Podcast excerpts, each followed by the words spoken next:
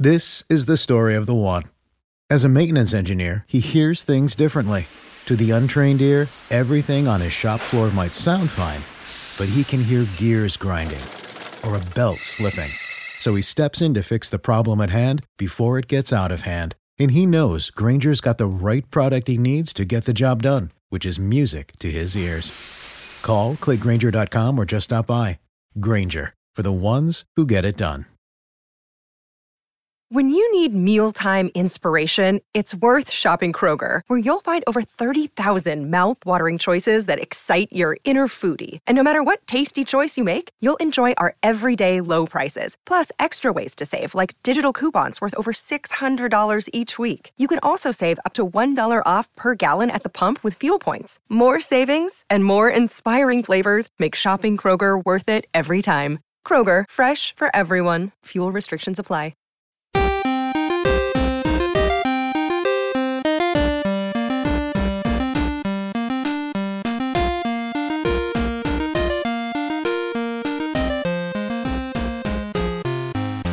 Welcome, ladies and gentlemen, boys and girls, children of all ages, to the Winter is Coming Game of Thrones and Entertainment Podcast. I'm your host, Razor, and I'm here with Dan Selcke, the editor in chief of Winter is Coming. Dan, how are you doing this evening? I'm doing super, Richard. Uh, sorry, Razor. David, how are you?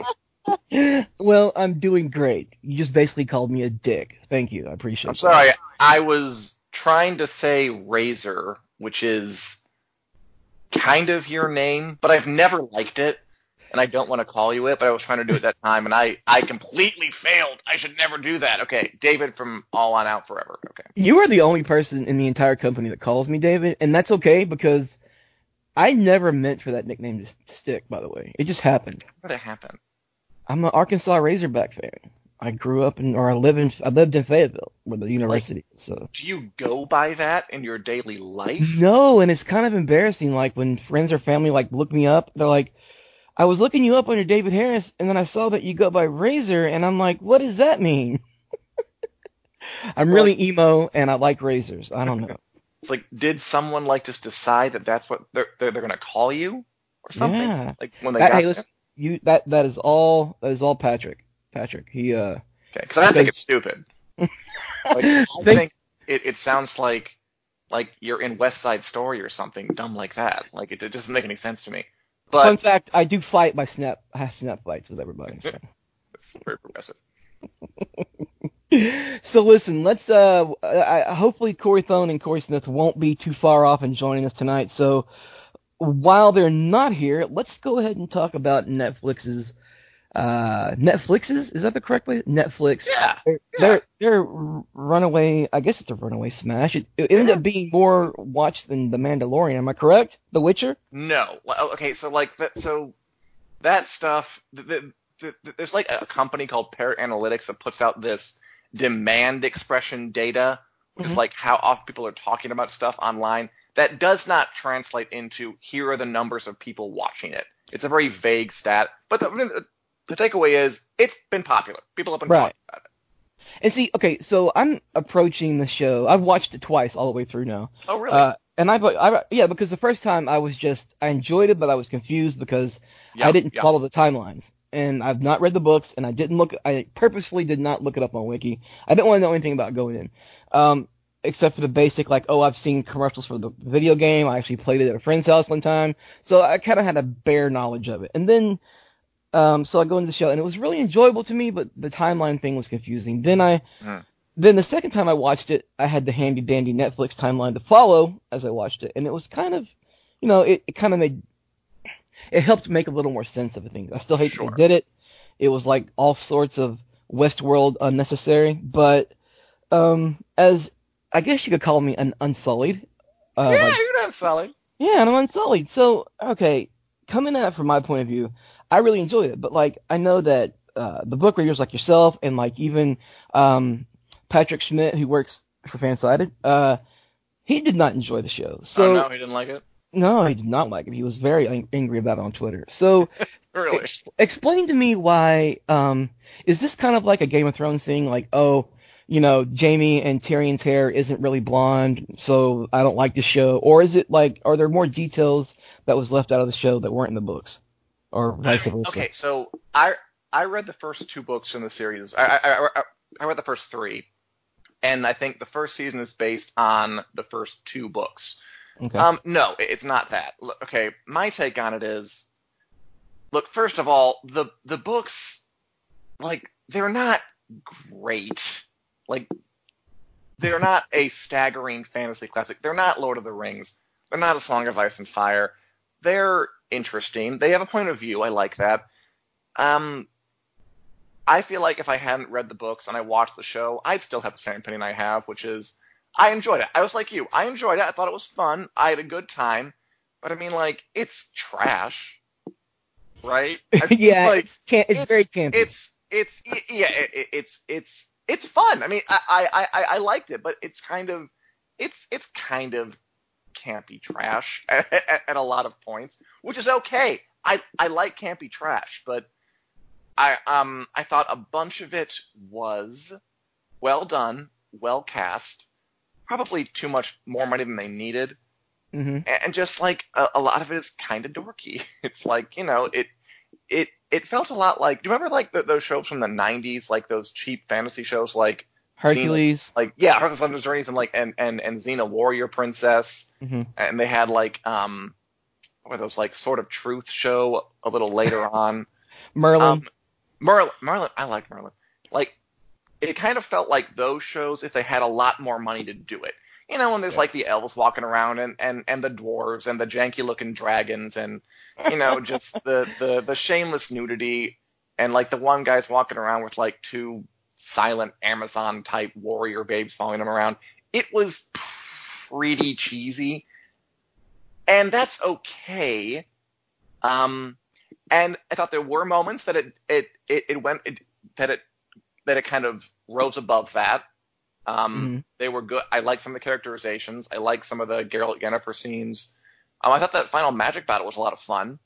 Oh, let me tell you, when when when Yennefer got on top of the rock and like blew fire down the hill, I was like, oh my god. That whole thing was really fun. I mean, because Yeah. they were like, it was they were trying to like imagine like, okay, so two wizard armies are fighting. Like, you know, what do they do? Well, we're gonna have arrow portals. We're gonna have mushroom poison attacks. And like, that's a good time. I'm enjoying this. That was really good.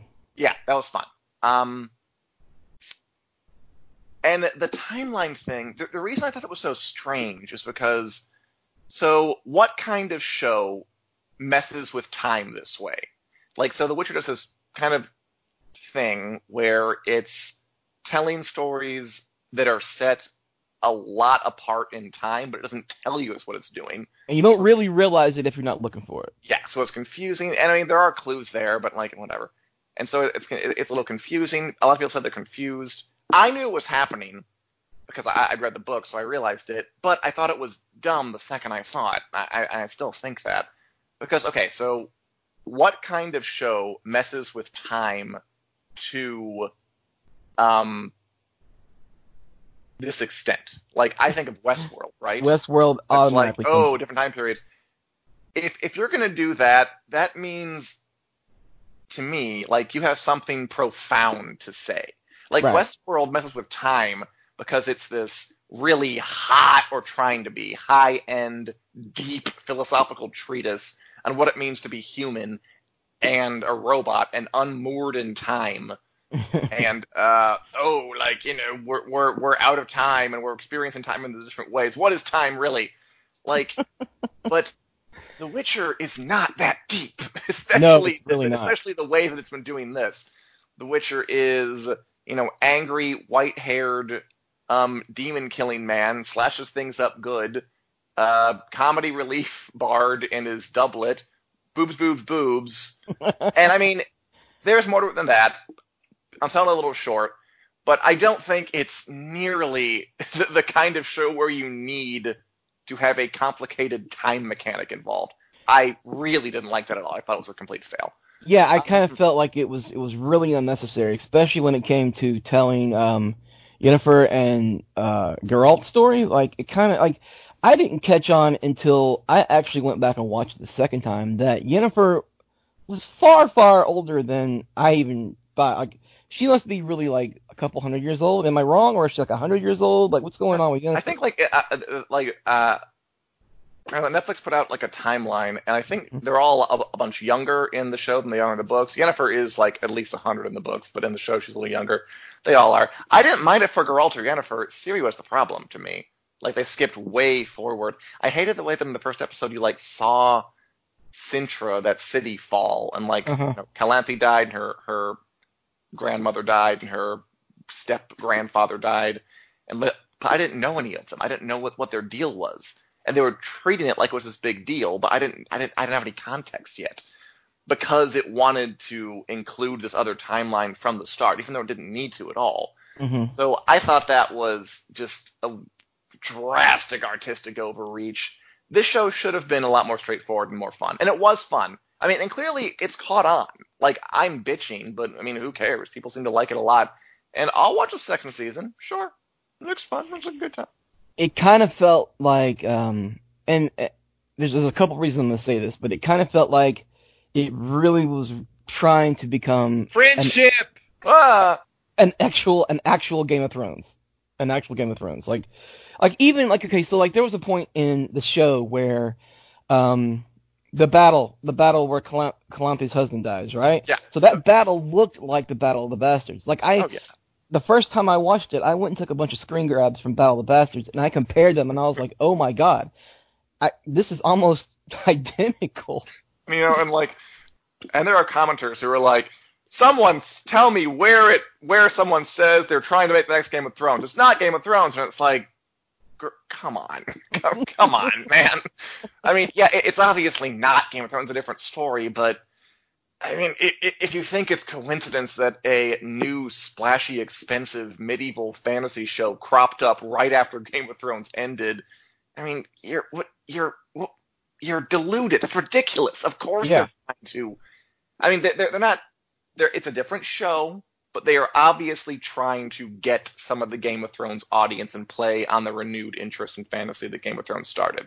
Doesn't mean it's it's it's it's not its own thing, but I I I- feel like complaints about like they're completely different. Like it, it's if you don't discuss the show in the context of Game of Thrones, I think it's impossible to do that. It's just it's Absolutely. nonsense. There was more, there was more magic, a lot more camp, but Oh yeah, it- it's way more. It leans into the fantasy elements way way harder.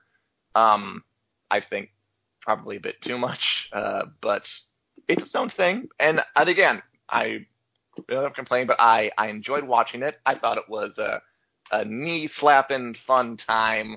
That's just not that is is more of a thinker than it needs to be, only because it makes it so confusing. And I'm looking forward to it coming back and just being more straightforward, fun fantasy yarn. So, uh, Corey Thone just joined us. Corey, uh, how are you doing this evening? We're we're glad you're here. Uh, pretty good. I just assumed you guys weren't recording, so I jumped on and yelled friendship. So sorry Oh. about that. I I'm fully I'm fully anticipating Corey Smith coming on about 15 minutes before we stop recording, and just have like a bunch of like pubes rubbing against the mic. Yeah, and he's gonna he's gonna want to talk about The Witcher when he comes on hour into the podcast. So that's so my bad on that. I just assumed you guys because I'm clearly the most important person on this podcast, so I thought you would wait on me. But Way way more important than I am, honestly. So yeah, uh, that goes without saying. Even though I said it and you said it, we didn't have to say it. Everyone knew.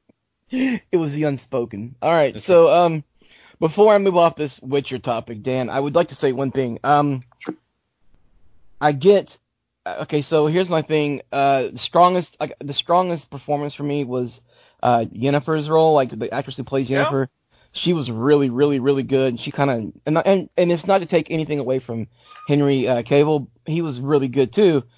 And some of the things like, you know, grunting and saying fuck every time he was frustrated with something was kind of fun. But Yennefer's was a much more um, complex to me, much more complex and uh, intricate storyline. Um, Ciri, I could have, like, I read what you and, like, over on winnerscoming.com, uh, you and Corey. Smith, ha- dot net. I just ruined our own website. I don't even know it. Okay. So, um, yeah, so you and Corey Smith talked about uh, was it good or not, and gave your different uh, point points of view. And I, I liked the Bard. Is it Jaskier? Is that how you pronounce Yeah. it? I liked Jaskier. I thought he was good. I thought he was great comedy I like.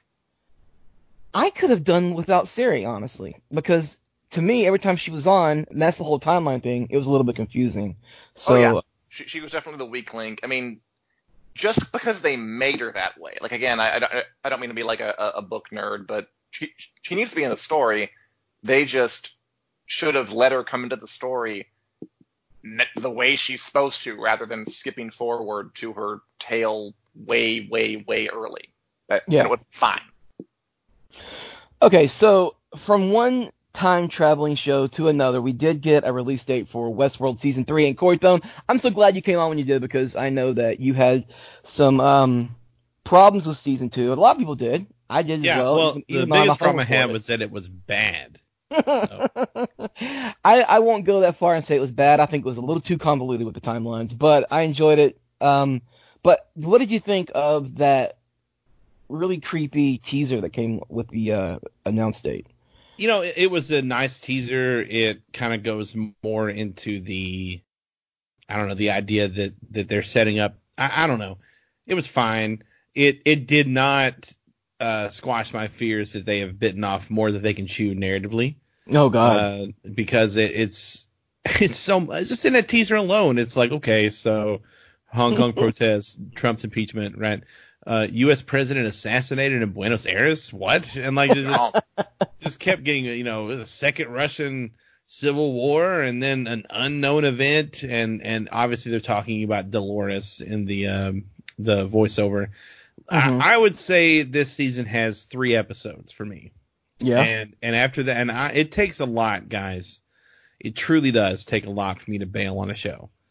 Because uh, once I get invested, once I know character names, it's hard for me to bail. uh, I, I, honestly, I, I, have a hard time. Like I bailed on Schitt's Creek about a year and a half ago, and we've started it up again, and I'm enjoying it a lot more this go around. Uh, we're in, into season three now, and it's much better. Uh, I'm so does... glad to hear that because I have been trying to get through the second, the first two seasons, and I've been like, people love this show, do they? I do, Dan. I was the same way, bro. I was like, I, I, the episode I quit in the episode where Moira, Myra, whatever, Moira, Moira, whenever she finds out there's a Glee club in season two, I, I was like, I'm done. I said, I, I before they even got to the Glee club shit, I just bailed and was like, I don't need to see a whole episode of her singing poorly in front of the Glee Club, thinking she's great. I was like, I get it. They're yokels. she's snooty, and haha. But uh because uh, I was like David and Stevie's relationship, I I was super into, and the rest of the sure. characters I didn't give a shit about. Season three has been way better. If you can get season two okay, picks up, season two picks up. Season three has been way better. I'm excited. To, I'm I'm into it now, and it took me. I took a year break in between episodes, and came back into it and it's better this time around because I wasn't maybe I didn't have as high of expectations anymore. I don't know. But I'm like you, man. Everyone I know, people that I like respect their opinion on shit. Like when they say, I like this show, I was like, oh, okay, cool. I might check it out. They were like, Schitt's Creek is great. I was like, awesome. And I got like a season in. I was like, this is not that good. yeah, that's exactly happened to me. And I'm, uh, I'm, i mean, and we're talking about Westworld. Let's keep talking Westworld. But I, am glad to hear you say that because now. I'll just, I'll put, just push through, I guess, and get to so, season Yeah, it's and it's each episode's 20 minutes, so pushing yeah. through is not that hard. It's not like Westworld where each episode's an hour and pushing through is a fucking nightmare. Uh, because aside from the Akecheta episode last season, the I didn't think there was an episode worth rewatching. It was just bad. The finale had some interesting shots and, and stuff, but it, it just I didn't like it. Uh, and I I kind of based off the first teaser, what was mostly Aaron Paul. You know, I thought mm-hmm. They were you know maybe going to try to spin this around and but clearly Dolores is the main focus of the show and has been since the beginning and I honestly hate Dolores as a character. Uh, it's not Evan Rachel Wood's fault. She's fantastic at doing the things they've written for her to do. I just think they took all the goodwill that we had for the robots in season one, where we all felt bad for them and they were being oppressed and used, and and then immediately just just made them maybe not give a shit about them by the middle of season two. And, was because of her her long uh, diatribes in season two, where she talked yeah, about season, uh, there was a lot a lot of a lot of soliloquies, but even more so the actions, like those.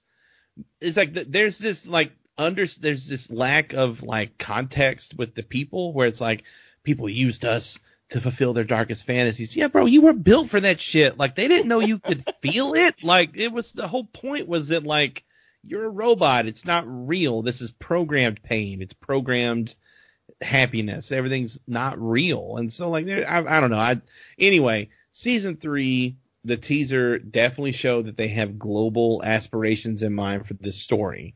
Mm-hmm. And I am not necessarily on board with it. And I, I don't, if they can't hook, this is not The Wire, right? You, oh, season, season one of The Wire takes like seven or eight episodes to get, to get you hooked. And, but once you're hooked, you're in. This mm-hmm. show hooked me in season one and lost me in season two, which though I don't think The Wire did for me at all. And, and you don't have seven episodes this go around to get me hooked again. I'm not, I, I'm, I'm going to bail. And, the last show that I truly bailed on to never look back was Walking if it was Dead? if it wasn't Walking Dead, I'm trying to think of something else in between now and then that I just like fell off on, but I can't think of anything. So I'm gonna go Walking Dead, and and mm-hmm. I think this this show is in Walking Dead danger of getting so bloated.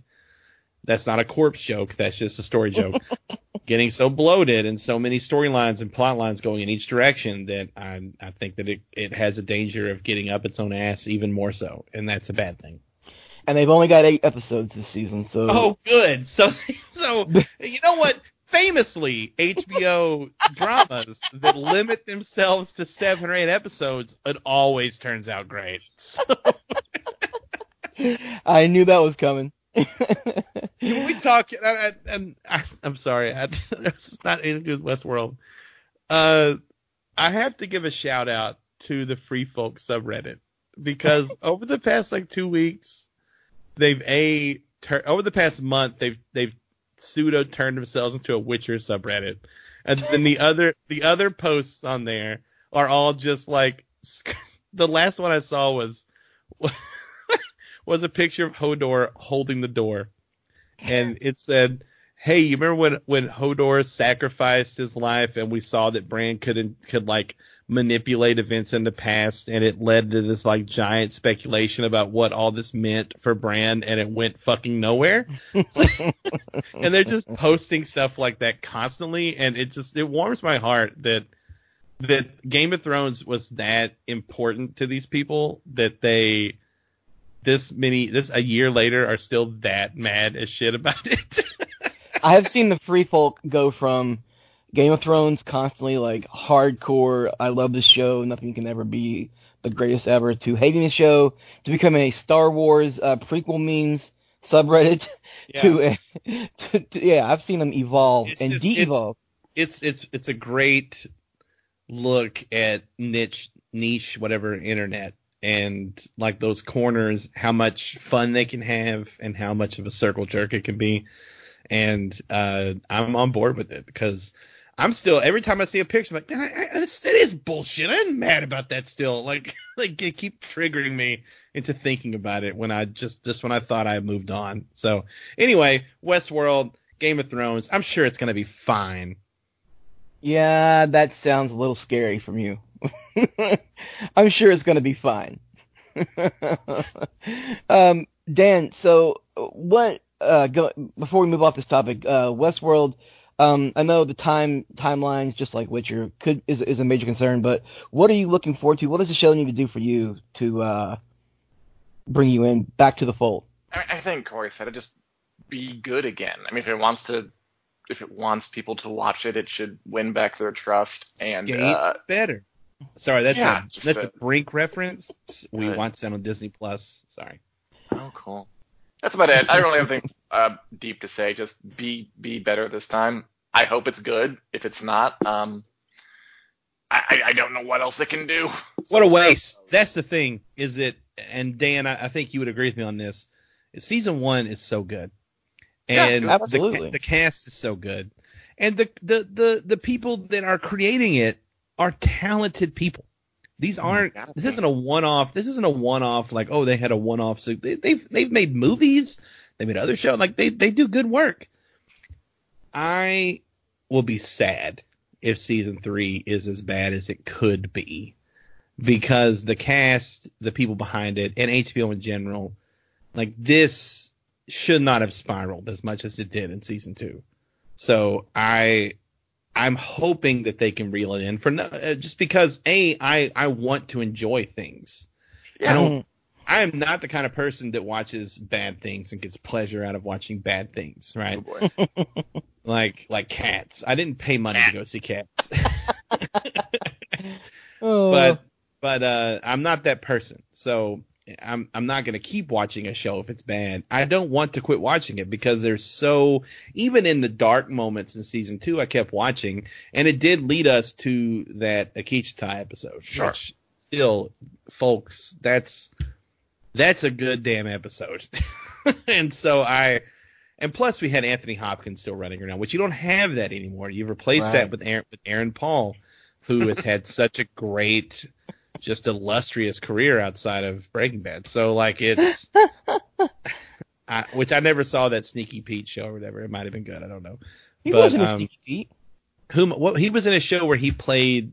He was in a show. What was it? He he just got through finishing the first season of um To Tell the Truth on Apple TV. He Maybe is uh, on BoJack Horseman, which is a great show. He is Not on really BoJack. because of Aaron Paul, You're but right. it's a great show. Yeah, you are right. Uh, are you sure? What's it? He had another show though. May you know what? Like, uh, like is it a cult or something? Oh, uh, the path, the path. yeah, yeah, yeah, that's the one. There it is. Thank you. And it's funny because when I Google Sneaky Pete, it's Giovanni Ribisi, and It looks I- like a I gotta knockoff say- Aaron Paul. he does like a knockoff Aaron Paul. so there you go. But uh, yeah, I, I really hope Westworld is able to get its shit together. And I hate to and, and again, let me just preface all this too, because I've gotten this comment on Twitter from people after podcasts.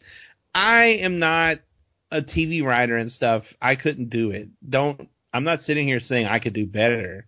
But there is there is space in this world for like criticism that comes in good faith. And Sure. and I th- I think this is good faith criticism because I want the show to be good and I do not seek out, out things to hate them.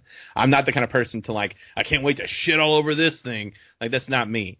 Uh unless we're talking about Ole Miss football, fuck them. But there's you know there, I I'm come this is all from all three of us and all of us from from the me David Dan uh Isis and the other Corey with an E like a dumbass. Uh that we we are all coming at this from a fan perspective. Mhm. And I know we had we had to kind of emphasize that during the last run of Game of Thrones whenever I just couldn't help myself, but we're doing it again now and I feel like I'm being mean to Westworld. I don't want to be mean to Westworld, guys.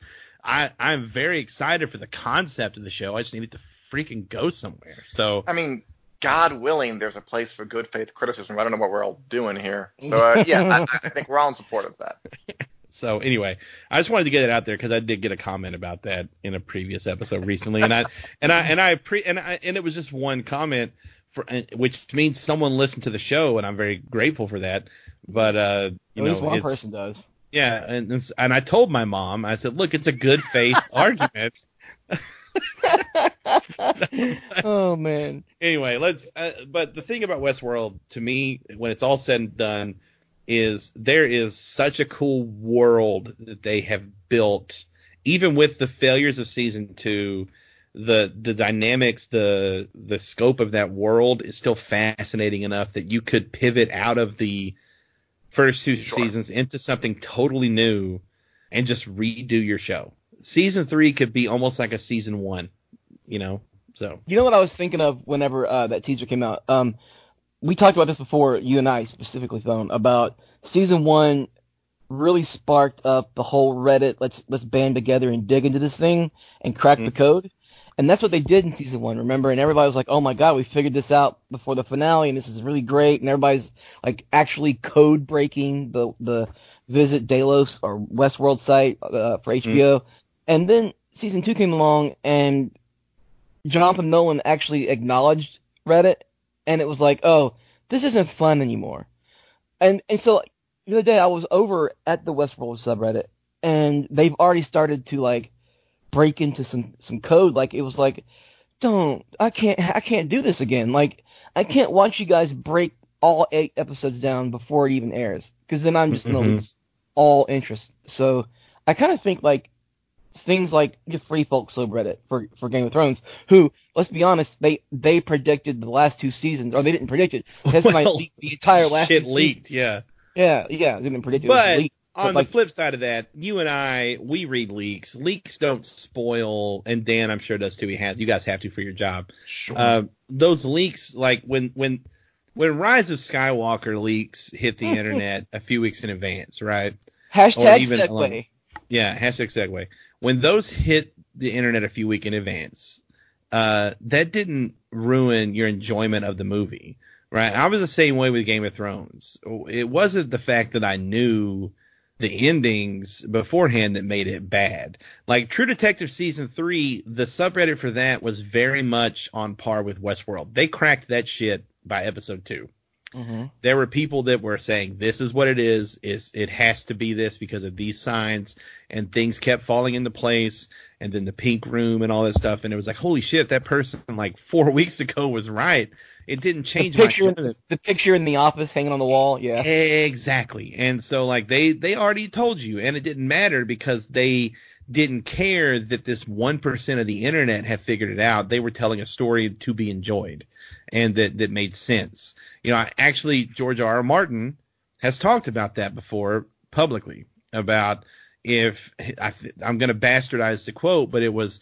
if you've set your whole book up for you know the killing to take place in the parlor and the butler did it right, and then in your book series someone figures it out on the internet beforehand, and so you pivot and change it to the maid in the den right, and you you don't have those. It does. It's not going to make sense. It's not going to be satisfying because you set the whole book up for it to be the butler.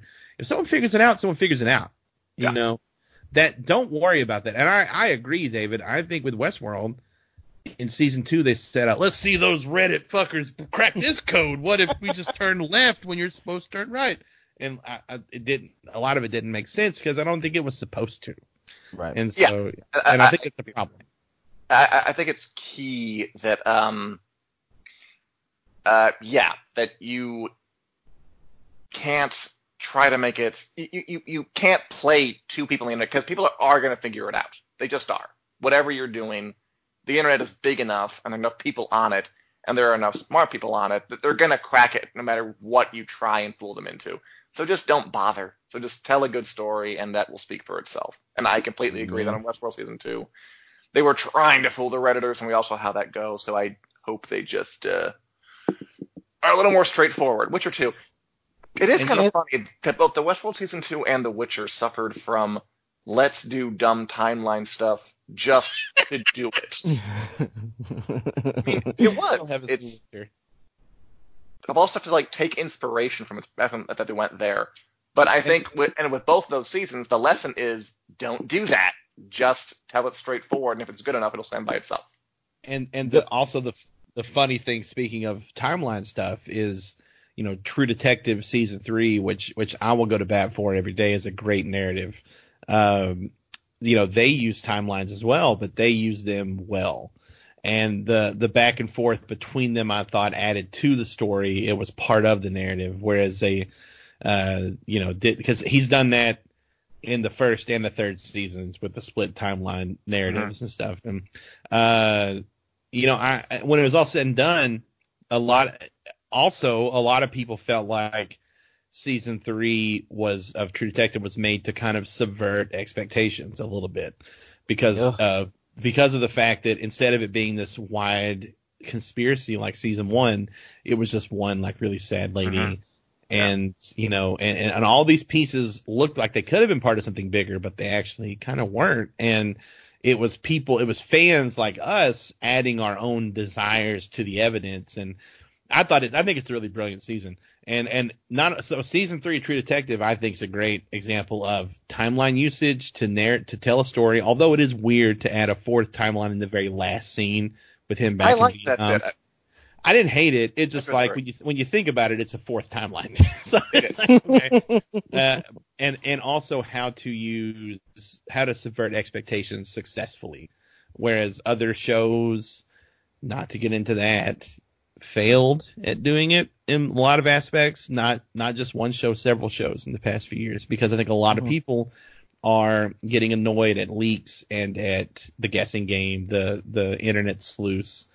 So yeah, that, what interesting. This is interesting. We're talking about that, but when it's but we don't have a lot to talk about honestly. So like it's don't. Yeah, if I could give one message to showrunners out there, because I know you're listening, uh, Honestly. don't worry about the thirty thousand people, the hundred, even the hundred thousand people that subscribe to your subreddit. You know, tell a good story, and you'll go from hundred thousand to two hundred thousand. You know, and like, just tell the good story. But at the same time, like it's hard because y- you see more creators because it's there. Of course, like new creators who are making something cool and new and interesting and people get excited about, they're gonna want to interface with the fans, and that is a good thing. But it, it I agree with you. It's also kind of a trap because then your priorities get skewed. I am so afraid for the Witcher showrunner Lauren Hissrich because she mm-hmm. is talking to the fans online. Just like I love talking to the fans. I listen to them. They're great and I, I, I hope that profits her, but I can't help it. I look at it like there's going to be a turn eventually where you make a decision that's not going to go exactly right. It's going to be ugly. This is going to lead you down a dark path. I, I hope it all works out, but I completely agree with you. You, you, you as as easy as it is to complain about, like if you listen to fans, this wouldn't happen. Like you, fans don't always know what they're talking about either. Or, Yeah, if, or, if, or- if Star Wars has taught us anything, you don't Oh. listen to the fans. yes, Oh. or you know, it, it it it just gets you in the wrong headspace. So you definitely need a a degree of separation, but it's easier than ever to talk to them. So uh, it's it's tricky. I want to It'll be put this, fine. I want to put this question to the group because I've never read Harry Potter, nor have I even seen all the movies. Wow. But if if what I'm I've seen three and a half of the movies, and if I but if what I'm about to say happened, I would have gone back and watched all of them. Uh, what do you think about the theory that J.K. Rowling actually was writing the book to be where uh, who's the dorky kid? Um, Neville? Neville, where Neville was actually no, yeah, good good point, Dan. That's actually true. Neville was going to be the actual chosen one, and that it was all one big that Harry was a distraction and a cover up and all that, a convenient ploy to protect Neville until he was ready to take on Voldemort in the last I think that book. was that was the very first theory that came into the Harry Potter. It, wasn't it, Dan? it was. It was a big theory, and it, it got so popular online that J.K. Rowling had to address it, and that now there's a conspiracy theory that that was actually going to be the case, and that she got annoyed that it was figured out so quickly and just pivoted away from it. She keeps she keeps of it. ruining her own property though, because she keeps adding and taking away things, which is Boy, ridiculous. does she! But, but Rowling is regardless, a whole other topic that we could do a whole show on if we really wanted to. But I really, I really don't because I don't give a shit Yeah, about Harvey it's Potter, fine. but it's fine. Harvey Uh, Pooter is that what you call used to call him? Yeah, Harvey Pooter, yeah, that guy. No, but um, uh, speaking of segues, uh, which we talked about ten minutes ago, uh, this is a segue into Star Wars. I know, Bone, you haven't watched uh, Rise of Skywalker, but you've heard enough, right? You, you've seen. I read the leaks. I, When I read the leaks a few months ago, I said I'm not fucking paying twenty bucks to see that piece of shit. So, I, and 20 sure enough, those leaks were right. And, And yeah. so, any, anybody who, who who follows me on Twitter, who's listening to the podcast, they know I'm a huge Star Wars nerd. They also know, Bone, you're a pretty pretty big Star Wars nerd yourself, and like, get deep into it. Yeah, like, okay, so I I I watched the Rise of Skywalker probably the second or third night it was out, and it was absolutely, and I knew all the spoilers going into it. It was absolutely garbage. Like, Dan, do you remember the podcast we had where I did the um, bullshit or legit, and I told you all the spoilers, and you and I, I gave away the entire fucking plot of Rise of Skywalker, and that was like two months before the movie came out. If And it helps, I I, forgot all of that by the time yeah, yeah. Well, I mean, like, I back then they knew that Rey was gonna shoot lightning in the sky and blow up Oh, a yeah. ship, and they knew that she was gonna heal the, the snake and then heal Kylo Ren, Sure. I, and, and like all that kind of stuff. And it was like none of this was was a great idea, and it kind of uh, irks me because I've always enjoyed, for the most part, I've enjoyed uh, J.J. Abrams as a director. Like, you know, he's got a lot of great ideas, and some of his movies are kind of hit hit or miss, but they're usually fun, right? And then he, and yes, you can credit him with rest with uh, um, resuscitating the Star Wars franchise in 2015 with The Force Awakens, and you could call that movie a vanilla re- uh, you know, retread of A New Hope. But he had the opportunity to go into Episode Nine and not make it a retread of Return of the Jedi or Revenge of the Sith, and basically it was all of that. And it, it was kind of frustrating. And to hear, you know, and you go on Reddit and you hear, or, or, you go on these other news sites, or even stuff that we've talked about before, and you hear about the things that could have happened in the movie, that should have happened in the movie, and release the JJ cut if it's even out there. And if Disney and uh, you know mess with it or not, we we I don't think we'll ever know. Um, you've seen the movie, Dan, uh, and we haven't had a chance to we haven't had a chance to talk about it. But you you you've always you said this a couple times to me, and I always find it interesting. You watched two movies over the Christmas break. The Rise of Skywalker and Little Women, and guess which movie you, you enjoyed the most? And it was obviously Little Women, and, and I've Oh, heard yeah, a lot of good things about right. that. And how you know, and I've heard that from a lot of people. How does a movie Little Women beat st- the, the final chapter in the Skywalker saga? Well, I tell you why. Because it was boring and vanilla. Uh, you know, what what are your thoughts about that? Okay, so I mean, uh, I said a, a few times on here that I am not a giant Star Wars nerd. I, I, I'm I'm I'm just not. I just I, I've seen the movies, all the numbered ones, and I liked them. They were fine. Um, had I gone into the Rise of Skywalker, not being part of this thing we're doing now, I probably would have watched it, walked out, gone, that was fine, and then gone about my day. That's what I did with The Last Jedi. I watched it, I thought, that was fine, and then I found to my shock that people like had strong feelings about it. I'm like, really? For what? Um, because I'm part of this, I had to think about it. And I mean, yeah, it was nonsense. And if you like, I can tell you exactly why. I Why? I, I, I know why this happened. I know exactly why this happened. Okay. Our story begins in 20 A long, a long, long time ago in a In galaxy galaxy far far, away. far away. No, like nine years ago in L.A. Um, so Disney buys the rights to Star Wars for like a jillion dollars, a billion dollars, whatever. Go they on. have they have to use, and they feel, and this this is recorded. Okay, we have to get a movie out there. We bought this giant, giant thing. We gotta we gotta move and we gotta get some money off this. So they call in Abrams and he makes the remake of A New Hope, which was fine. I enjoyed The Force Awakens. Most people did. It was perfectly fine. The the the the, the issue right from the beginning to me was, and this still baffles me, but it's it's obviously true. Nobody planned anything. J.J. Mm. Abrams came in, remade A New Hope, and then pieced out. Like they didn't they didn't retain him to do the entire thing. They didn't even get like an outline to like here's what we should hit. So Rian Johnson's allowed to come in and just take it in a completely different direction. A New Hope, uh, uh, The Force Awakens was a, a, a, a New Hope remake, and then Johnson was like, you know what? No, the new Emperor character Snoke, we're just going to kill him. We're going to do that. He means Um, nothing, and neither does Rey. Yeah, exactly. Um, Rey's parent stuff. Obviously, they're setting her up for some kind of special thing. No, there's nobody's. I'm gonna, I'm gonna, I'm gonna veer left, which is is cool, but it, it shouldn't have been allowed to happen because the, the, the, these things are. If you want to actually that that holds together, that hangs together, there's got to be a damn plan.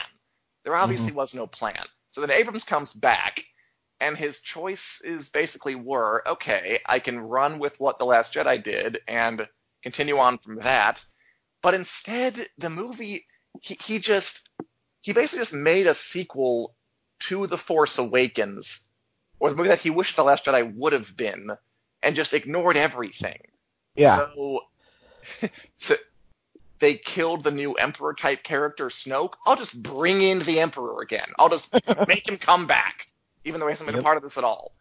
Um, we have this new directions for Rey's parents. Like, no, we don't. I'll just make her important again. There were no stakes. The whole first half was just this boring fetch quest thing to set up a new status quo so he could blow it up. Like Yep. Hux dies halfway through. There's this giant army out of nowhere that he didn't earn at all. He just had to like make it really quick. The final order. He just went. It it, it, it, it was there was no boldness to it. I mean, yeah, it was it was just it was it was boring. It was fine. I liked it while I was watching it because I'm not terribly invested in Star Wars, but this was to me a giant failure to think ahead at all. Is what it was. And had Abr- had Abrams continued with what Rian Johnson did, Just sign him up. Sure, that would have been fine. It would have been a lot better. because Bone, I know you agree with this. The Last Jedi was probably one of. I mean, I, I, this might be me just I assuming. that also would have way. accepted just three movies like The Force Awakens. At least that would have been consistent. But now you have this like bizarre trilogy that's going in one direction first time and then jerking wildly off the other direction and then jerking wildly back. And like you can kind of get away with pivoting in the middle of it, but not at the end of it. Like Right. you, you you gotta pick a lane. And it just Yeah. didn't it was just weird. Um too bad. And you say you're not a Star Wars nerd. That is one of the best nerd rage uh, things I've ever heard in a long time. So I congratulations. have to be One of us. I would argue. I would argue that Dan's little rant there wasn't nerd rage. That was that was someone who enjoys competent storytelling rage. Which if And that's see, nerd, that's if that's right. nerd, then fine. But Yeah. I no, mean, I'm just saying. Like, I was gonna ask you, Bone. Like, to this whole point of Rian Johnson coming in between. Like, had Abrams stuck with the Rian Johnson plan, we could have had a better finale to the to the to the sequel trilogy and to the whole Skywalker saga itself. Like, what? Like, okay, so in in the Last Jedi itself, you have the whole Canto Canto Bight scene, right? The the casino planet, and everybody's like, I hated that. Well, I thought it was kind of it was neat, and it set up Broom Boy. Br- Who's Broom Boy? He's the guy. He's a little kid who randomly has the Force, and at the end of the movie, he uses the broom. He uses the Force to grab the broom to himself. Meaning, you don't have to be a Skywalker or Kenobi or Baby Yoda to, to, to use the Force, and you can be nobody, right? And so like there's this whole yeah, there's this whole this whole hope out there from the fan base. Is like, okay, maybe it's almost a new. almost a new hope. I almost said that, and I didn't say it. Thank you for saying it. And there's this whole potential for the Force, like Rey. She's the last Jedi, probably, so she's gonna have to restart the whole Jedi, uh, t- the whole Jedi school and raise new Jedi and all that kind of stuff like that. And that really didn't. That well, it not really didn't happen. It didn't happen at all. The only thing we got out of the Rise of Skywalker was Finn is probably force sensitive, and he kept trying to tell Rey that the entire movie. So that's all we got. Like, come on, guys, you could have done better. You could, you you should have done better. I And think what's so sad is the movie, the movie already hit a billion dollars. Yeah, it's it doesn't matter. It's fucking Star Wars. It's gonna make its Yeah. money.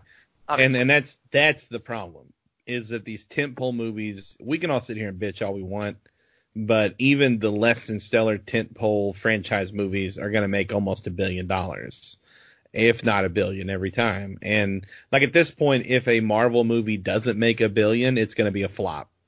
Like it, it's like uh hobbs and shaw only made 800 million and it was like that ain't shit for a fast and furious movie. What a flop that was you know? So it's i i think they had two choices with well i guess they had three because originally they hired colin trevorrow which is when i knew that this third movie was going to suck We were in trouble then. yeah i was like oh they just want they want a yes man in that director's chair this time. Uh, and that's that i, I want to say that's not a knock on colin trevorrow but it is. Uh, but sorry. Uh, anyway the, the what they should have done was kept rian johnson on as director and let him make Mhm. the sequel to his own movie uh, Yep. because that would have made sense uh, logic like like linear sense i guess. I can't think of the word i'm thinking of.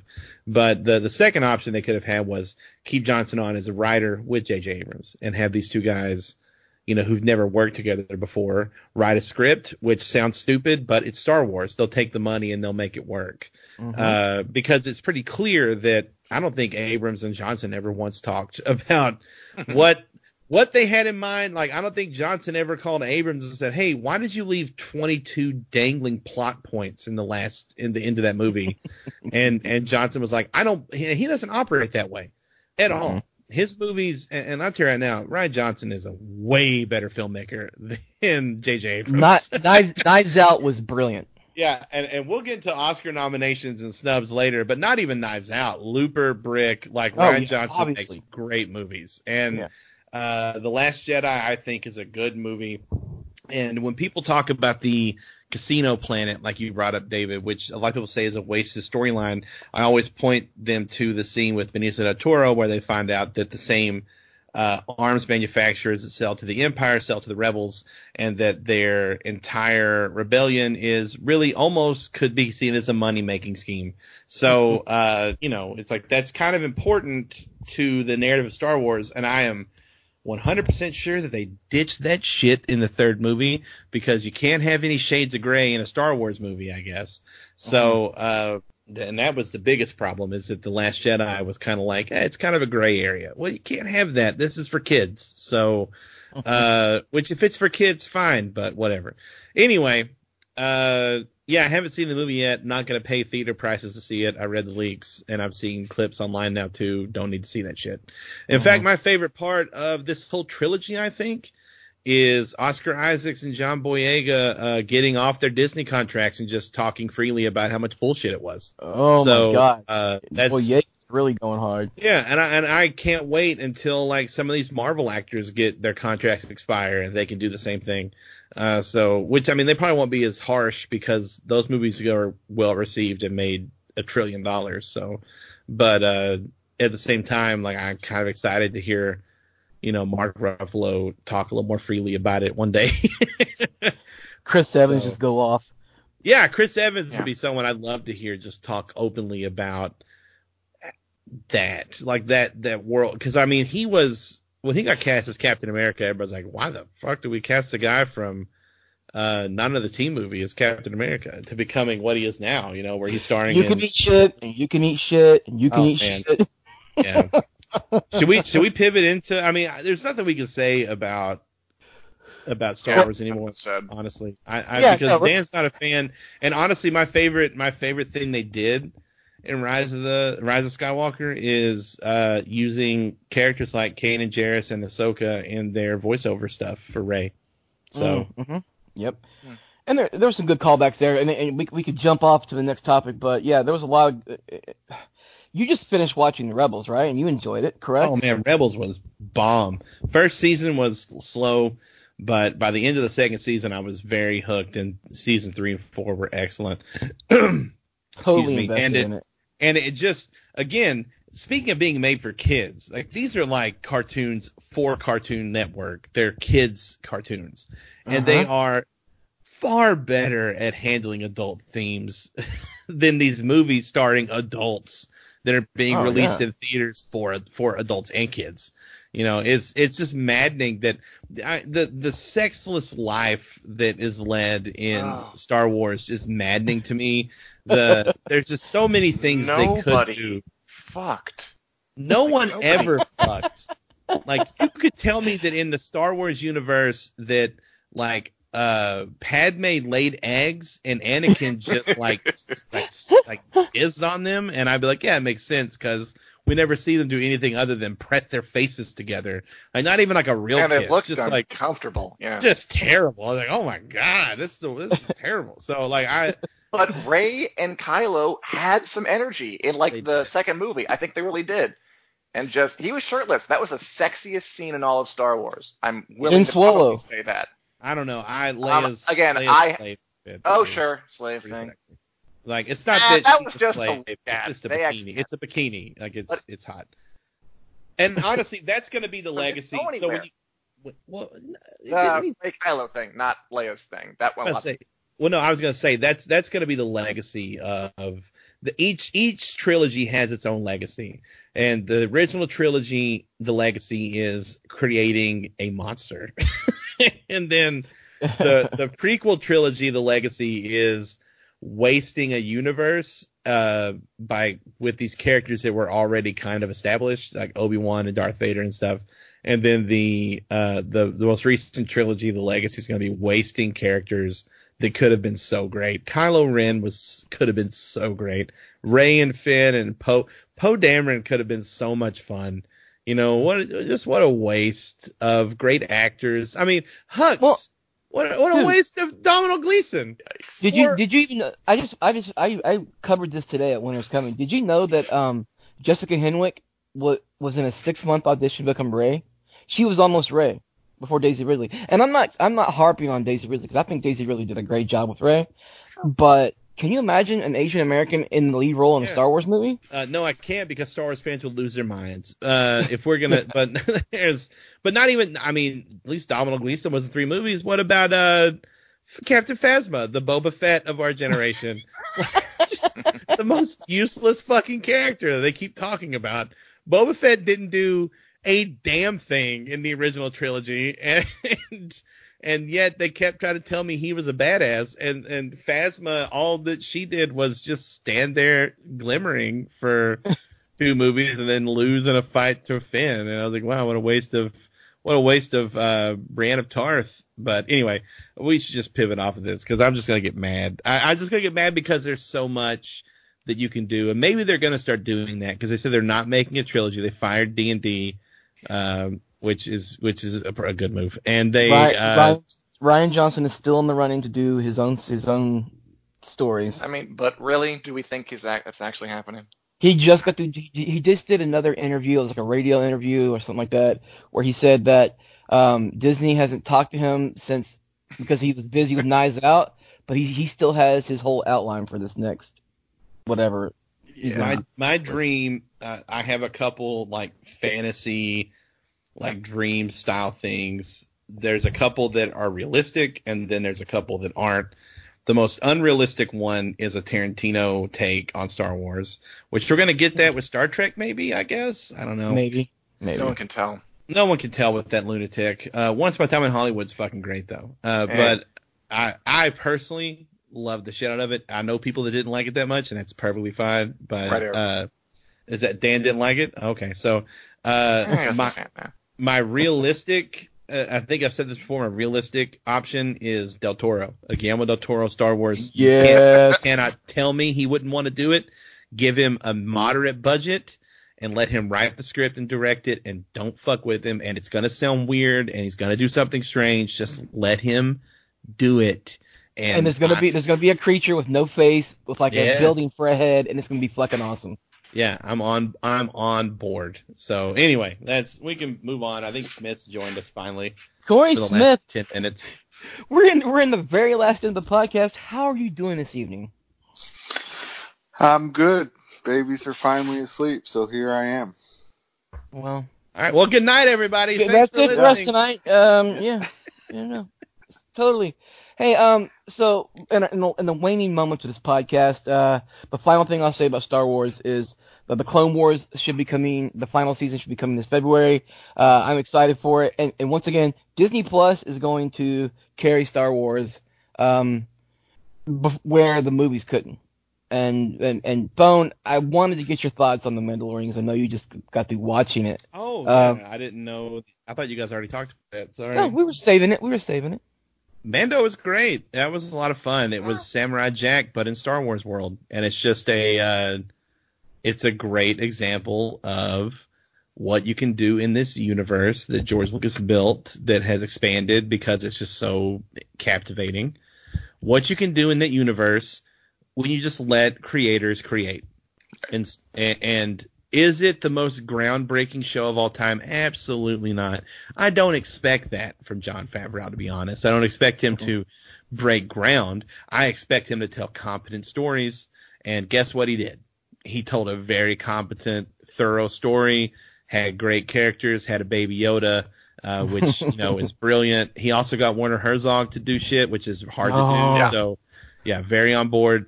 Um, and he got Dave Filoni behind the camera for uh, live action stuff, which is maybe when, when in, in five years might be the most important thing about season one of Mandalorian. Right. To be honest, Yep. because I I don't know if there's anyone out there that respects and understands the extended universe, the can- canonical and non-canonical extended universe like Dave does. So uh, I am very excited for the success that it had because I think it shows Disney that maybe we guys do we can we make movies without Luke Skywalker or someone one of his kids or, or cousins or some shit in it like because I'm I was really afraid they were gonna have like a you remember that shitty cartoon Indiana Jones Jr. where it wasn't even it wasn't even Indiana Jones' son, it was his nephew because again, people can't have sex in kid stuff, so it was his nephew. but he was named Indiana Jones Jr., which is stupid.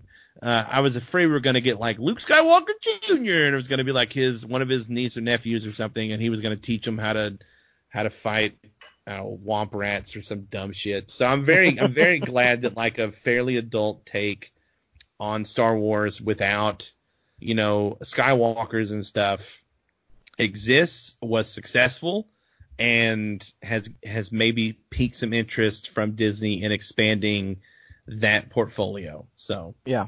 Yeah. I mean, uh, one thing I want to say about that is that you, you mentioned how it was just simple and straightforward, and it's not revolutionary, which is all true, of course. I, I, I did almost feel like because it was so simple, like just to me, that, that who- is who was- revolutionary. Yes, like right now, yes. Like earlier, we were talking about The Witcher. We were talking about Westworld. Westworld, and even Game of Thrones, like where they're just the the the the, the thing now is to like overreach to be epic and huge and sweeping and just to just watch something that's just very straightforward and simple in 40 minutes and like as a beginning, a middle, and an end, simple characters who you know what they're doing, what they're due. I mean, to me, it kind of felt like I hadn't seen it in so long. It was a bit of a revelation.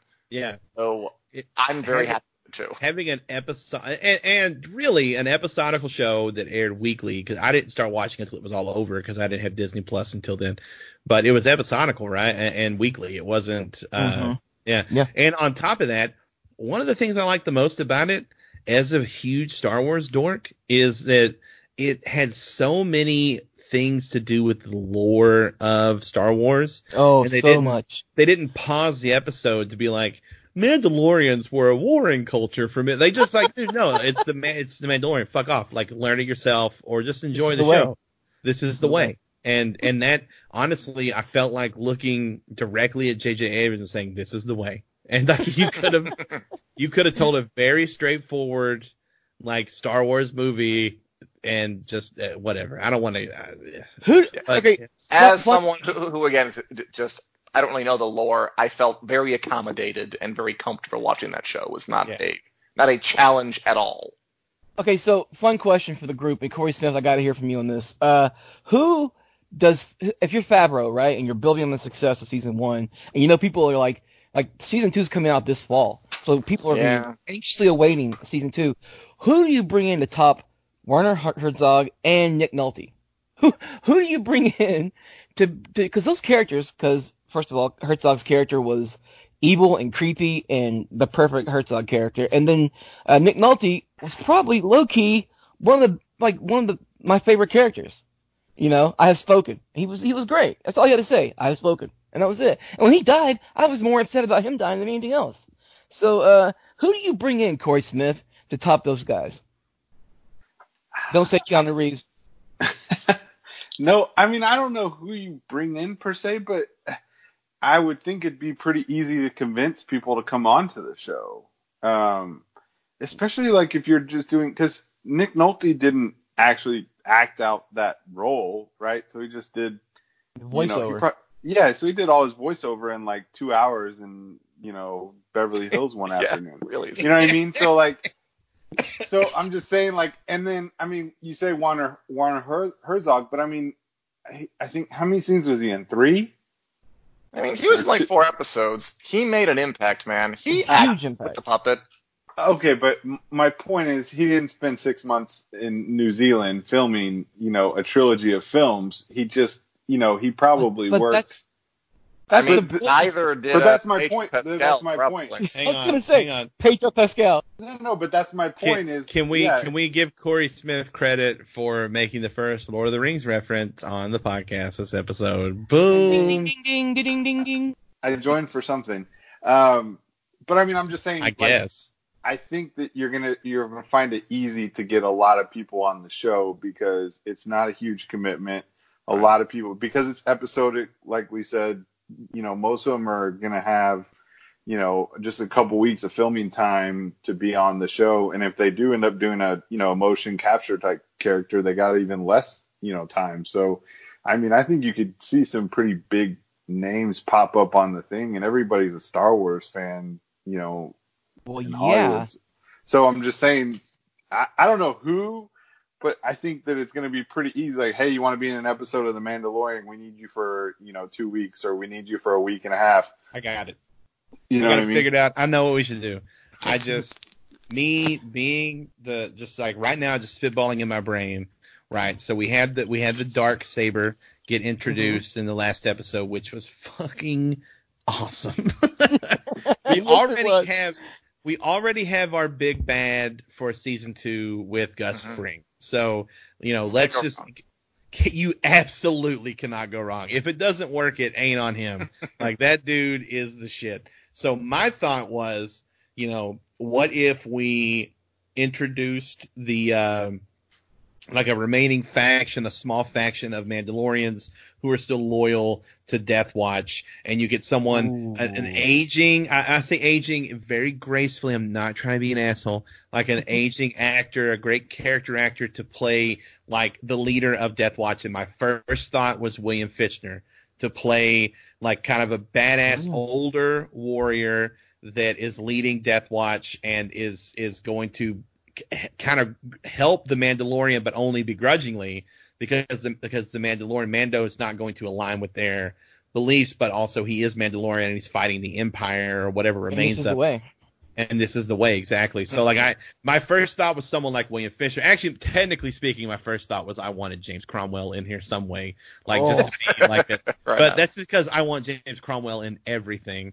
Um, if not I, I, him, if if you wanted to be non-British, you get James Cromwell. If you wanted to be British, you get Charles Dance, and you get one of those people to be like an aging some. But but really, I think I just spitballing. My first thought, I couldn't remember his name. I googled because that's the last thing I remember. Man, the banker guy in Dark Knight, and that's how I got. But it was Huh. William Fichtner's great. Like he's a great actor. He's been in so many awesome things from like uh, you know, The Rock to The Longest Yard. He's done every kind of movie you can think of. And he looks he's a squirty looking guy. He looks like someone that could he play does. like a like a like an older Mandalorian. So there you go. If you're asking who do I want in there, I want William Fichtner to play uh, a Death Watch loyalist who is who is branched out trying to do terrorist activity in the galaxy. Okay, so Hey, fa- he did. I- Uh, he did Black Hawk, Black Hawk Down. He's one of the Yeah. the uh, Delta Force guys, so he can Bro, do the action stuff. I look at the. that. By the way, just fun like for as an aside, look at that fucking cast in Black Hawk Down. Like it's Oh, not yeah. the best movie ever made, but that cast is absolutely it's it's almost it's almost obscene how stacked it is. Like, like Eric Bana down, like it's just insane. anyway, yeah, that's so. Yeah, I tried to think of like kind of. Hey, you know what? You know who's in Black Hawk Down? Hmm. Orlando Cross- Bloom. Orlando Bloom, yeah, Orlando Bloom's in True. Black. Yeah, that guy in that, true. that Lord of the Rings movie. Nikolai Coster Yeah. Waldau. Ding, was ding, ding, He is in that. That's that was my next one was was Nikolai's in that. NC Dub, yeah, that's right. NC Dub. Ewan himself. McGregor was in it. Uh, I believe Sam Shepard was in it. Tom uh, Hardy's in it. Yeah, Jeremy Oh, yeah. Piven. Yeah. Josh I really Hartnett. Tom Hardy's in everything. You just don't know it. Where the Hardy at? He's been hanging out back under a party hat. no, nobody really? Oh Jesus. No, no. No, I don't get it. Oh, man. All right, it. fine. I'll I'll send a link in the chat All if, right, so, if Phone, anybody's- phone, really quick, really quick, because we're running kind of long. Favorite episode of The Mandalorian? Probably the last episode. Honestly, Okay, it was really, It was a great really good. episode, but it it wasn't the Bill Burr episode where he goes in the jailbreak. Oh fuck yeah! You know what? That one was great. That one was good. Yeah. Not just Bill Burr, but the lady from Everybody was in. Everybody was in that episode. Game of Thrones. Yeah, Natalia Tena. yeah, yeah. That lady. I loved like the quirkiness of the casting of the cameos. Like they're, they're, they're, they're like Bill Burr was. It's, it's not a choice you would think would work, or Werner Herzog, or Nick Nolte, or Amy Sedaris. Amy said that was my big. oh biggest my one. god, she was Like- so great. That oh. episode was like kind of meh, but like Amy Sedaris is in this show. That tells you that the people who are making this, like, they have senses of humor. Like they're they're they're they're willing to have fun. Don't forget that Jon Favreau made his name making Swingers with Vince Vaughn, which is which is truly a great movie. So I, it's a hilarious movie. And, and Jon Favreau's his best performance in a movie uh, as as an actor. Well, you know what, Chef is actually brilliant, but second to Chef is him playing the psycho linebacker in The Replacements. So Oh my god, yeah. yeah, like You know, you know, you know, he, you know, he voiced he voiced a Mandalorian in the last season of the uh, Clone Wars. by the way, by Dave Filoni. Who did that? Who? Jon Favreau voiced one of the Mandalorians in Oh Deathwatch. yeah, yeah, he did. Yeah. Even like uh, um, I forget her name, but the woman who plays Cara Dune, the ex MMA fighter, was like yeah. a little stiff at mm. first, but you you you understood why they cast her later, which really kind of Yeah. gets into the part. And Gina Carano. there you go. Yeah, we need her her, her Yeah. physicality to pull that stuff off. So th- they obviously have a great grasp on what they want to do and how they're going to fill these roles and do it, which is just excellent signs all around. I hope they get Gene Yeah. Hackman and Carol Burnett. Carol Burnett. But why? But if you're a big star, why would you say no to the show? I just don't see what what. Because you got better things to do. You got to pick but the you, kid what do the you center. have to do for? But what do you have to do for a week? Like, Laura I'm Dern. just saying- Laura Dern is already already like uh trying to get into the, the show. But, but that's what I'm saying. It's because of it's because it's episodic. You can literally just pop up for an episode. I mean, like, how long did the two dudes, the two speeder bike guys, how long do you think they Jason filmed? Jason Sudeikis. Yeah, those two guys. I had to tell those guys not to punch And Baby Adam Yoda so But I mean, how long do you think they filmed? They they could not have been on set more than a week. They're, They it's just not know what? possible. You know Bizarre. what? You know what? I honestly, now that I think about it, uh, you know who could fit in that universe really well as another because you had the Nick Nolte character it was like a serious kind of character that was able to kind of play. Nick Offerman could take over a role like Oh that my and and God, and bring that so kind of comic seriousness to it as well, and he would do it in a heartbeat. Like that's the thing about and and, and the reason. Listen to us right now. Listen to us. What we're doing, this fanboy bullshit. We even have Dan like saying you could do it, and, and Smith and everybody. Is that when when Star Wars shit is good, it's as fun as anything that is being made. And the Mandalorian is not perfect. It is not uh, uh, groundbreaking, quote unquote. But man, is it fun! And you know what? There's nothing wrong with that. There's nothing wrong with aspiring to be fun. And and I, the the oppor- the the possibilities with that show, with the cast and the people running it, and with Disney money behind it, it's endless. That show could run for ten years if they wanted to, and uh, they won't, but they could. Mhm. But it's it's just, I mean, they they might, but it's, Does that But- make you more or less excited about stuff like the Obi Wan Kenobi show or the Rogue One thing? Because I mean, Yeah, you, but- you, you, you, you're right. Like part of what makes Mandalorian so great is that it could go anywhere. Like we have no idea, and it's such a it's just so refreshing and exciting and nice. And that's why I'm worried because they said like we're gonna bring in more legacy characters next year, and I'm like, Yeah, holy and that's a problem. Kenobi shows up. I'm the so the the the Obi Wan show, yes, I'm more worried about the the Rogue One show. I think they can get off with a uh, a Mandalorian, you know, type vibe, like turn it into like kind of a spy, Agreed. you know, thriller type show, Sure. and it could still be episodic with kind of a a little bit of an overarching story. Alan but Tudyk the- will own that show, by the way. What's that? Alan Tudyk is uh the the droid. He'll be the he'll Oh, be yeah, the only, K2SO. He'll be the only people. the person That guy just does not say no Stop. to work, does he? But yeah, the the the Obi Wan thing is. Pro- I mean, you ha- you have to make it like and he's such a revered character.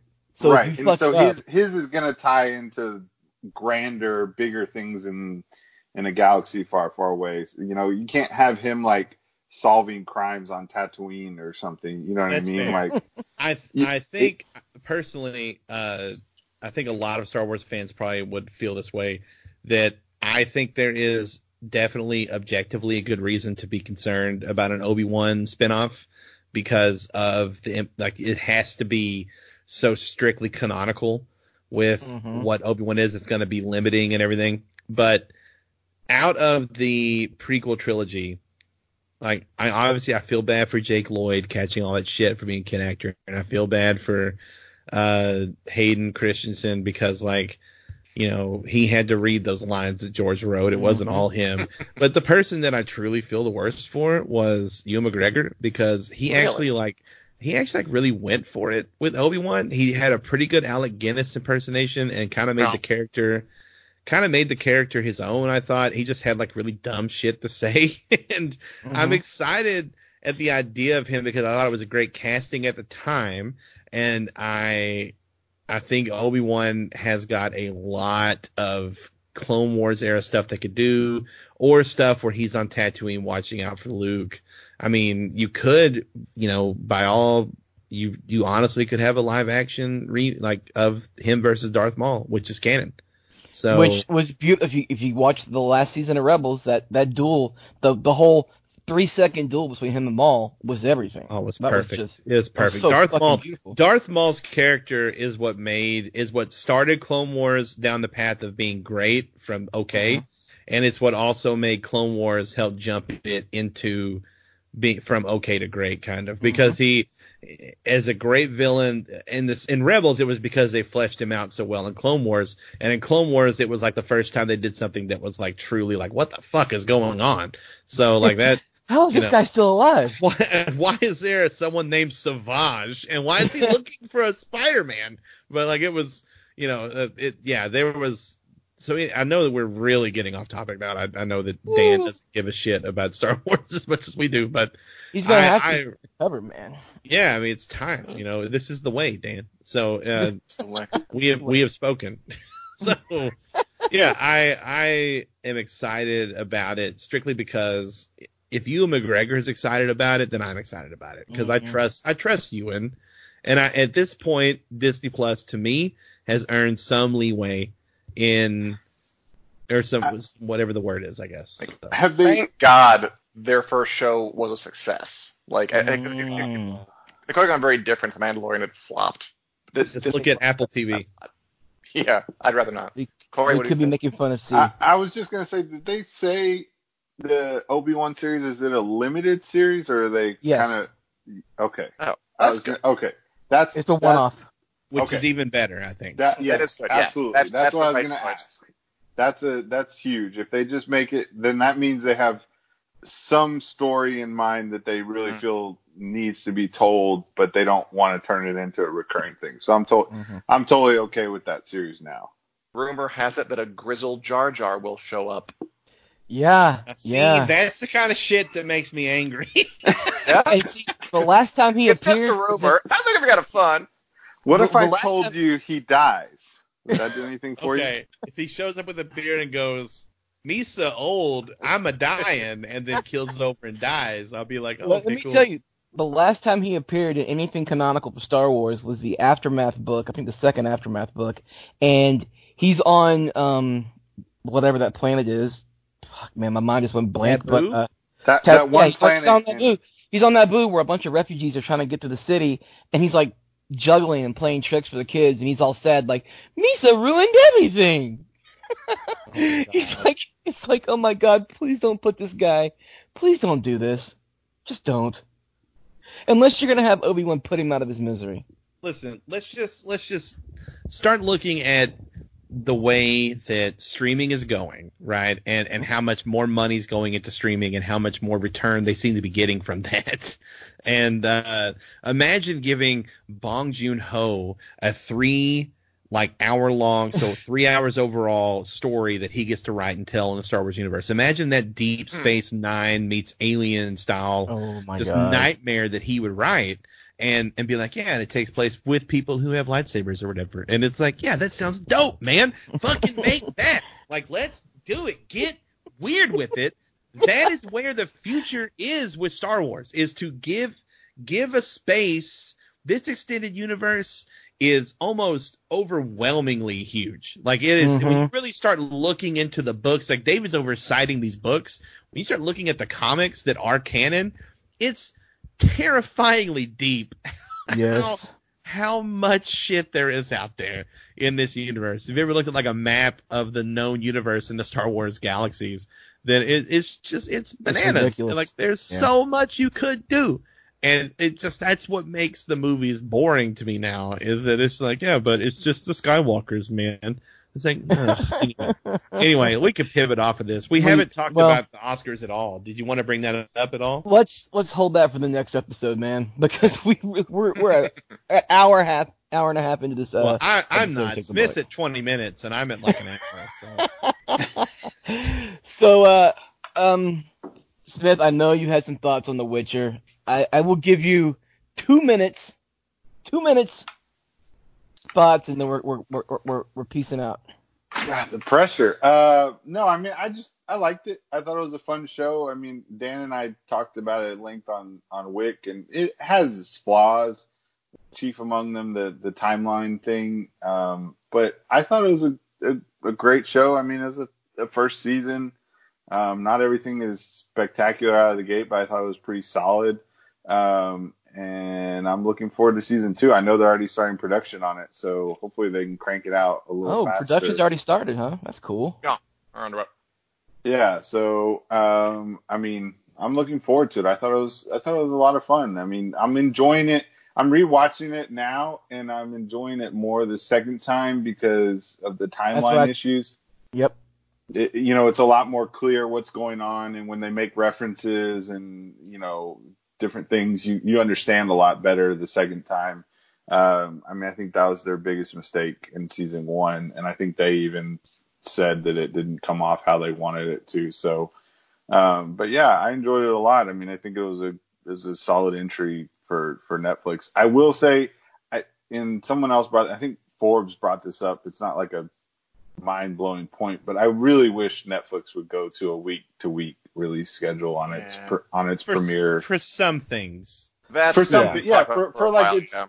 yeah, for like it's it's premiere, you know, it's top five shows or it's top ten shows or something like that. You know, I mean, we don't need it for every one of those teenage, you know, high school dramas that come out, but you know, for The Witcher, for Stranger Things, um, House Crown, of Cards, like yeah. The Crown, House of Cards when it was around, you know, some shows like that that are it's, you know, premiere shows. I I would appreciate a week to week schedule because I think it would just add. I mean, like I don't have a favorite episode of Stranger Things. You know, they all kind of blend together. You know what I mean? And it would just let them kind of capture people's attention for a longer period of time as well. Because I mean, you know, everybody watched The Witcher and they watched it for the first two weeks, and now they're moving on to the next thing. So hmm That's In true. the- in the wake of the Mandalorian success, HBO Max is, is going to do episode by episode or, or week by week. I think they're going to start re- rethinking this. They kind of already have Netflix a little bit because now they're releasing like seasons part one and two. Like, yeah, Yeah. even something like that. Yeah, So two I- episodes. I at a think time. they're leading up to something like that. My, I think in the next few years they'll at least try it, and then people Well- hate it, and then we'll see what happens. I think they created the buzz when they first did it with House of Cards because it was like, oh, here's the whole season. You can just sit down and watch it, and it, you know, it caught that attention because it was different. But now I think they should move back towards a little bit more of a traditional style, even if they did episodes twice a week or something to where it lasted literally longer than just two or three weeks that people are excited about a show and then they move on because everybody's watched it. So I'm with you. something Okay, like That's that. a good point. It's a good point. So our next episode, we're gonna talk about the Oscars. So uh, we'll we'll polish up and have all the information. We'll get Thone to really, really uh, drive home some good points. I know he's aching to get into that, and I'd I, like I this wanted panel- I wanted to say too because I mentioned it earlier, and I just I feel like I wanted to plug it because some folks may have missed it uh, when I mentioned the Tom Hardy where the Hardy my at God. thing. That's that's Brad Neely's Harg Nallin Sclopio Peepio. Uh, it was a show on Adult Swim by Brad Neely, who also made China, Illinois, and he does a lot of like avant-garde, Dadaist, whatever, like like avant-garde style comedy. It's like a 50 second, maybe 45 second song about Tom Hardy that's animated very strangely, and I'm gonna send it to the group chat. Uh, look it up because Brad Neely, who is actually he's from Arkansas originally, which is one of the reasons I first found him, is I think he's really smart and he makes some really weird, fun comedy. So check that shit out, Brad Neely, if you don't know what I'm talking about. Thank you. Also, um, besides the Oscars, uh, we're gonna polish up on. I'd like the panel to get familiar with HBO's The Outsider if you can, because I watched the first two episodes and it's got me thrilled. So we're gonna talk about The Outsider. We're gonna talk about the Oscars, and I'm sure we'll have some fresh information on these shows to talk about. So for myself, for Corey Thone, for Dan, and Corey Smith, who joined us at the last minute and got his points across. Congratulations. We'll talk to you guys in a couple of weeks with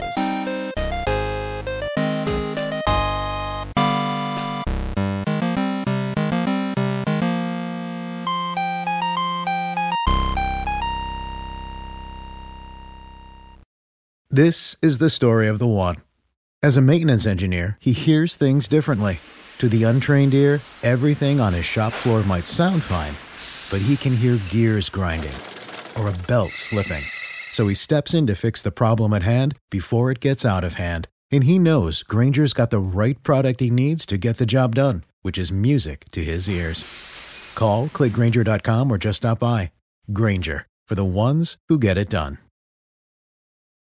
When you need mealtime inspiration, it's worth shopping Kroger, where you'll find over 30,000 mouth-watering choices that excite your inner foodie. And no matter what tasty choice you make, you'll enjoy our everyday low prices, plus extra ways to save, like digital coupons worth over $600 each week. You can also save up to $1 off per gallon at the pump with fuel points. More savings and more inspiring flavors make shopping Kroger worth it every time.